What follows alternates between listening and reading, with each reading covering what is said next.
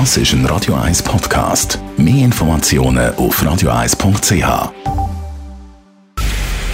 Es ist 9 Uhr. Radio 1, der Tag in 3 Minuten. Mit der Lara Pecorino. Corona-Skeptiker und Verschwörungstheoretiker wollten in Deutschland die Regierung stürzen. Bei bundesweiten Durchsuchungen wurden gestern vier Beschuldigte festgenommen.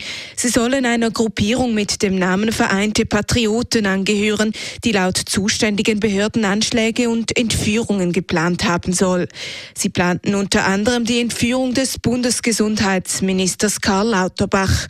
Gesundheitsminister Lauterbach äußerte sich bereits vor den Medien zu dem Fall und sprach von sehr gefährlichen Tendenzen. Der ganze Vorgang zeigt, dass sich die Corona-Proteste nicht nur radikalisiert haben, sondern dass es mittlerweile auch um mehr als Corona geht, sondern dass es auch den Versuch gibt, hier den Staat zu destabilisieren. Es ist eine kleine Minderheit in der Gesellschaft, aber hochgefährlich. Darauf müssen wir achten. Die Behörden hatten die Gruppe seit Oktober im Visier. Im Zürcher Bundesasylzentrum ist es in der Nacht auf heute zu gewaltvollen Auseinandersetzungen gekommen. Sie haben mehrere Verletzte gefordert. Um ein Uhr morgens hätten zwei jugendliche Bewohner einen Sicherheitsmitarbeiter angegriffen und leicht verletzt.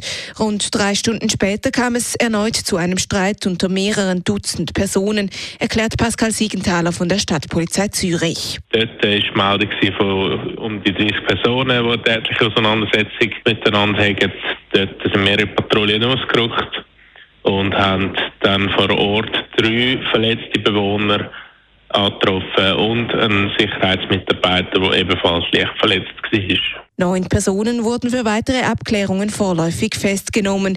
Die Vorfälle werden weiter untersucht.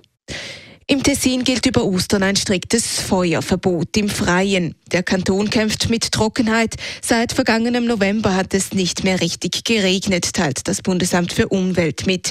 Derzeit herrscht große Waldbrandgefahr. Mit Temperaturen bis 26 Grad dürfte sich diese über Ostern noch verschärfen.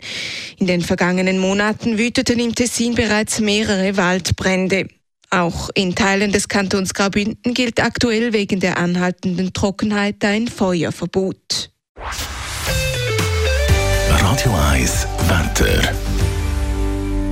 In der Nacht auf den Karfreitag und auch morgen Vormittag gibt es vereinzelt ein paar Regengüsse, vor allem im Oberland. Am Nachmittag wird es dann aber sonnig und meistens trocken.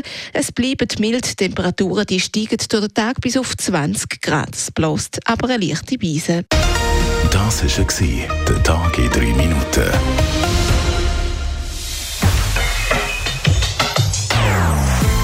Non-Stop Music auf Radio 1. Bei uns klingt Musik einfach besser. Non-Stop.